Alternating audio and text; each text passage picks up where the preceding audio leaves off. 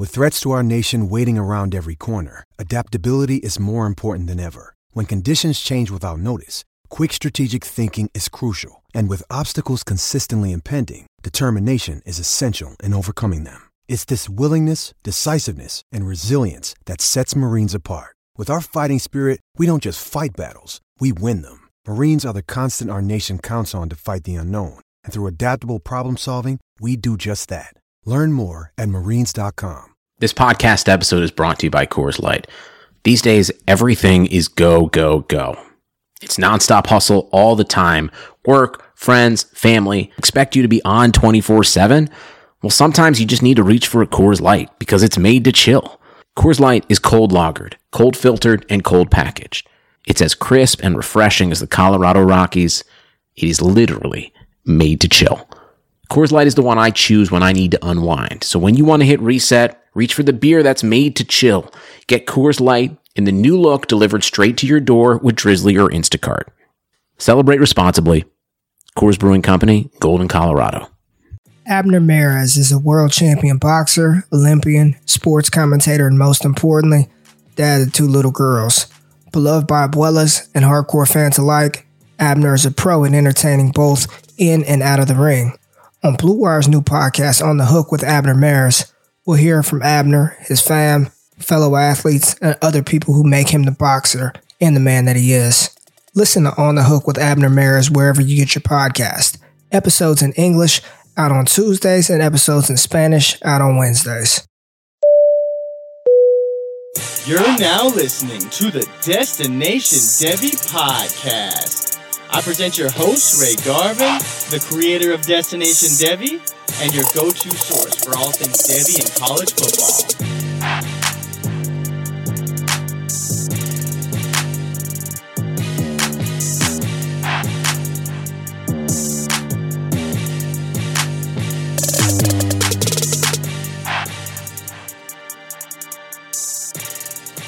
Yo, yo, yo, welcome back, good people, to the Destination Devy program. You know who it is. It's your boy Ray G. You can find me on Twitter at RayGQ. Make sure you're following the show at Destination Devy as well. But we are through another Saturday of college football and a bunch of crazy stuff happened. We saw a four overtime game, Texas versus Oklahoma. The Sooners won that matchup in four OTs. We saw LSU lose to Missouri, who is not a very good team, but LSU's defense is absolutely pathetic.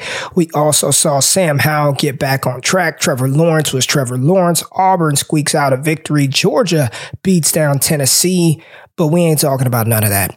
We're not talking about any of those games. Notre Dame put a beat down on Florida State, and it just it it just I can't understand how Florida State has just fallen from grace the way that they have. This team that they should be able to recruit any kid they want. They should be able to get any type of talented player, and they have just been inept and incompetent from the top down for what seems like six, seven years now. So that, that just blows my mind. They, they've been sorry since Jameis Winston left, but we're not talking about any teams. We're not talking about any of that stuff. We got the Big Ten coming back soon, Pac 12 following shortly after that.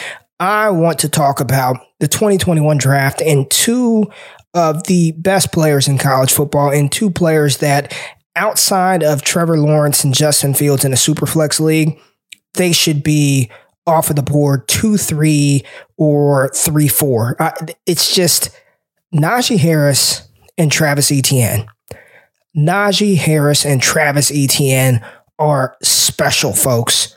Both of these backs are out standing collegiate prospects who should be playing in the NFL right now. They are both professional running backs, and I anticipate them being the most polarizing, the most polarizing players because of their contrasting styles.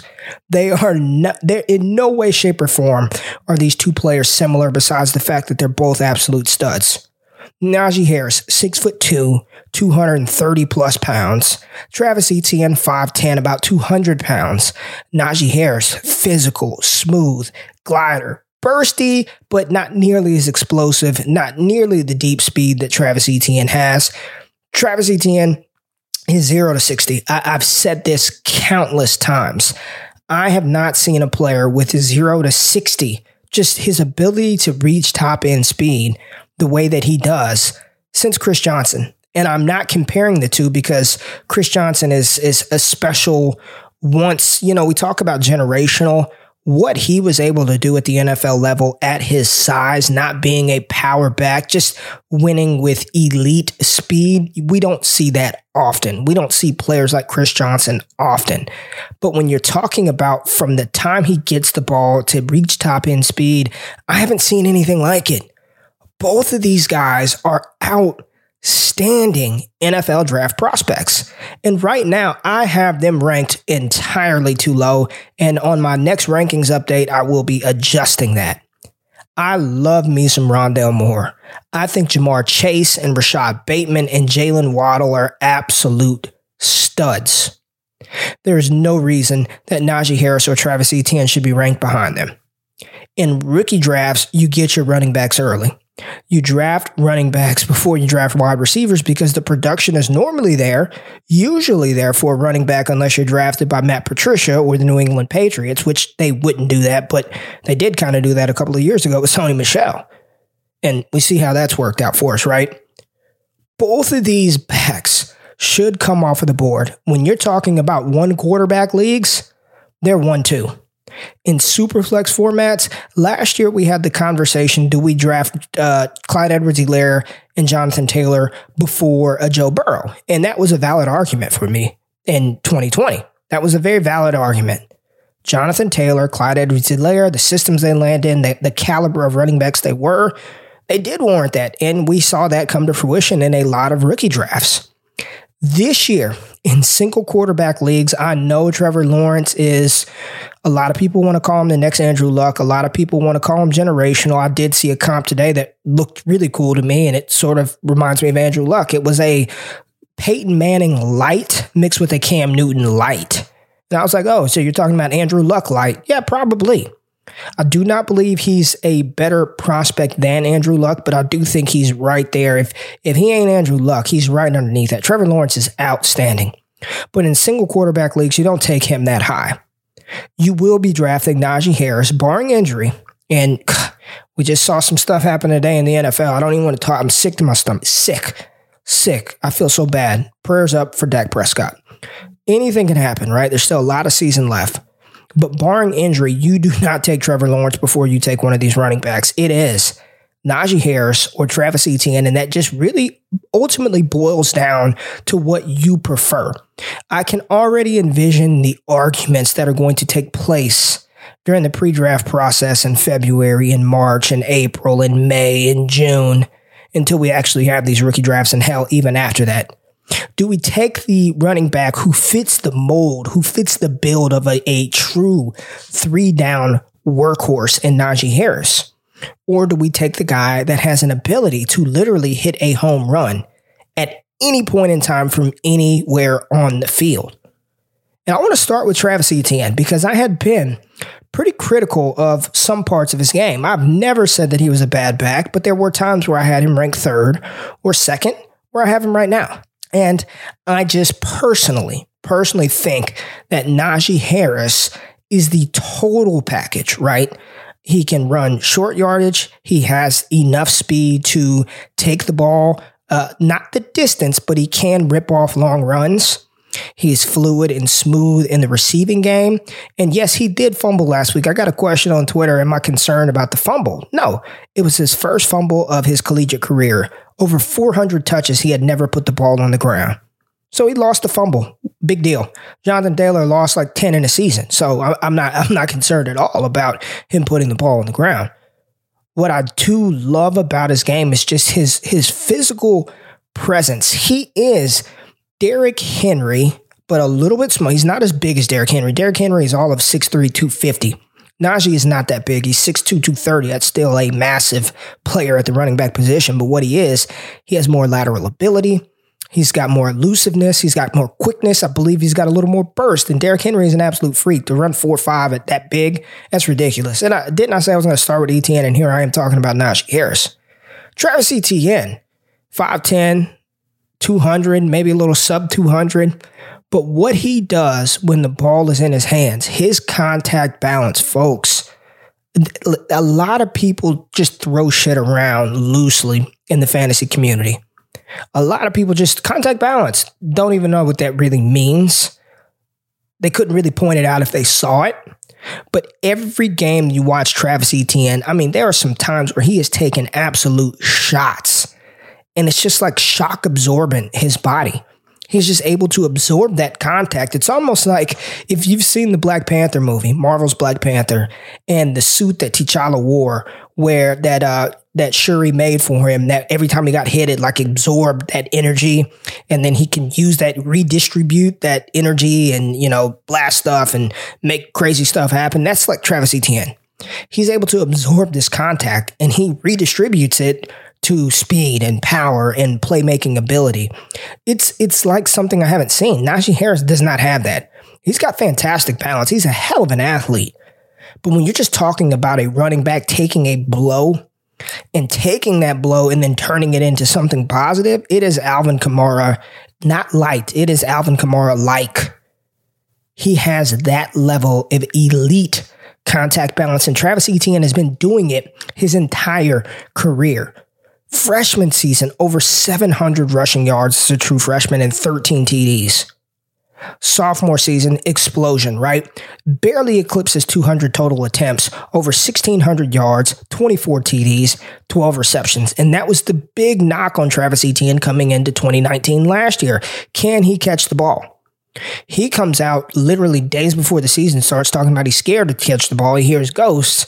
And what does he do? In his junior season, 34 receptions, 432 yards, while chipping in, oh yeah, another 1,600 rushing, barely eclipsing 200 attempts again.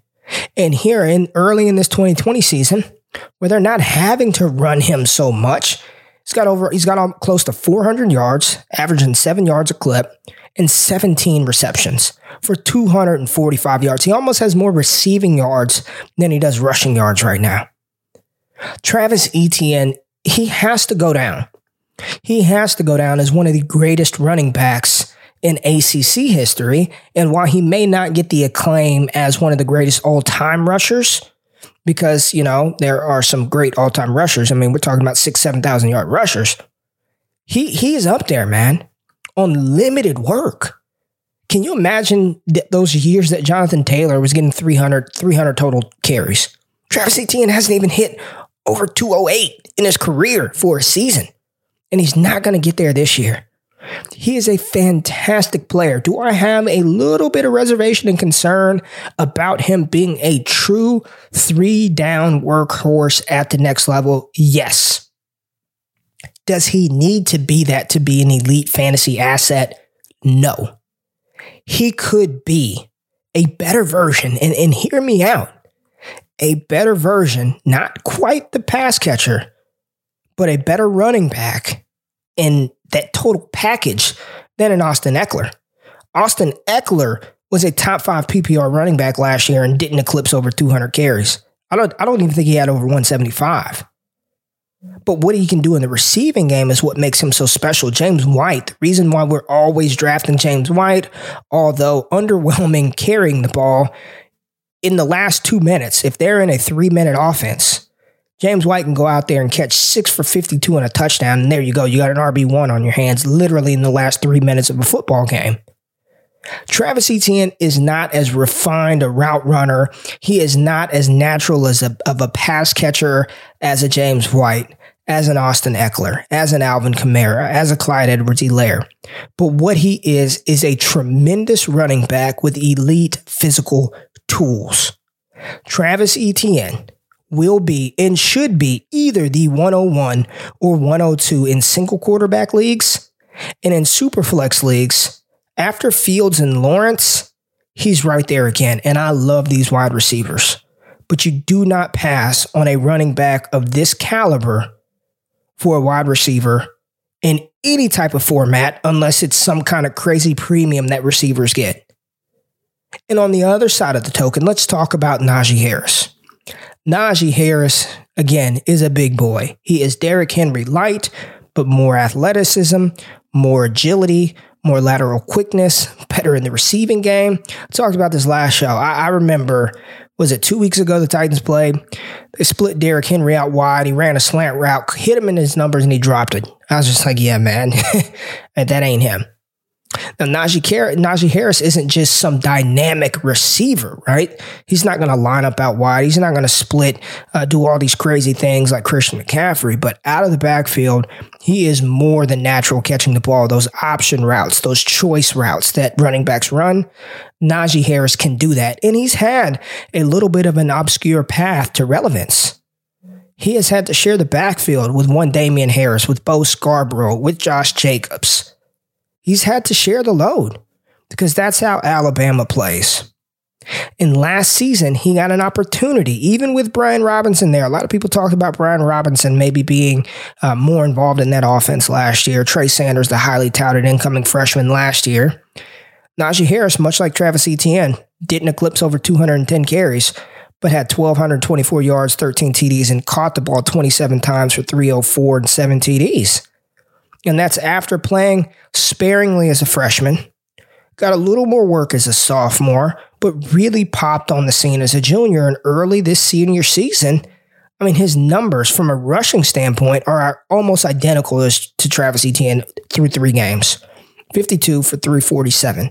This past game versus Ole Miss was the first time they actually needed him, and boy, did he deliver did he deliver? And let's just start with the receiving three receptions for 42 yards.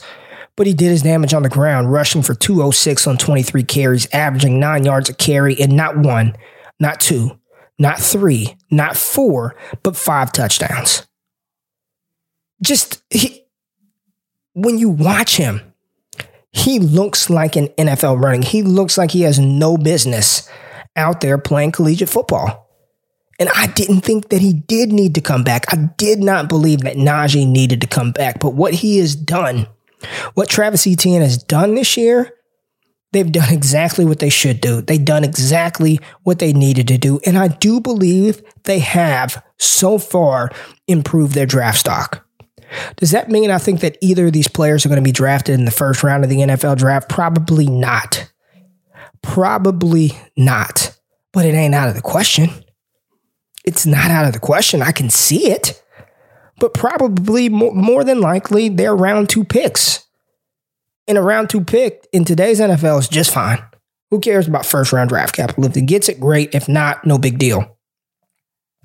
Najee's ability to literally shoulder that team, give me the rock, coach. I got this at the goal line. You don't ever have to worry about them pulling him off the field. One of the things that has hampered Clyde Edwards-Helaire, as great as he's been, is at the goal line. They tried him out early in the season. First game, I think he had gotten like like seven goal line carries, stuffed every time.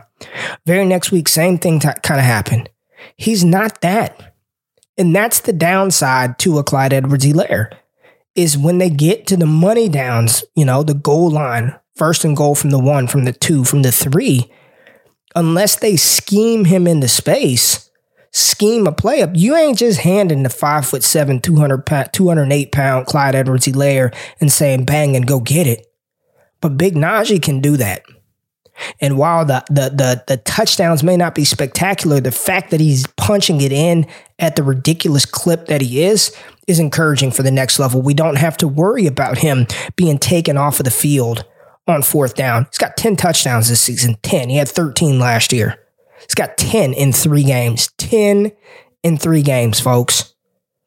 These two players will be moving up. My rankings, patreon.com forward slash all gas. I have them inside the top 10.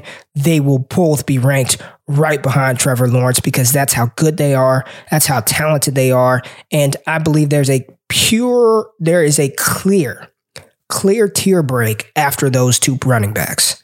I know for a long time I beat the drum of Chuba Hubbard, and I did that going into last season, and I was right.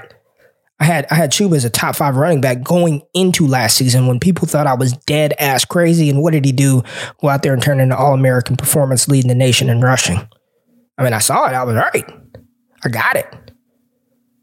And there was a point in time where I did have him ranked as RB one. During that time, I was feeling myself, baby. I was feeling it. But new information and gameplay has presented a problem. And Chuba Hubbard, for as talented as he is, for as special as he is in what he does well, when you eliminate his ability to hit the home run, he doesn't offer very much. He doesn't. He doesn't play with tremendous power. As much promise as he showed as a freshman catching the ball, sharing the backfield with Justice Hill, whether it's because he's not being utilized that way, he just doesn't look as natural there. So you got a running back who is almost kind of one dimensional. And I hate to say it.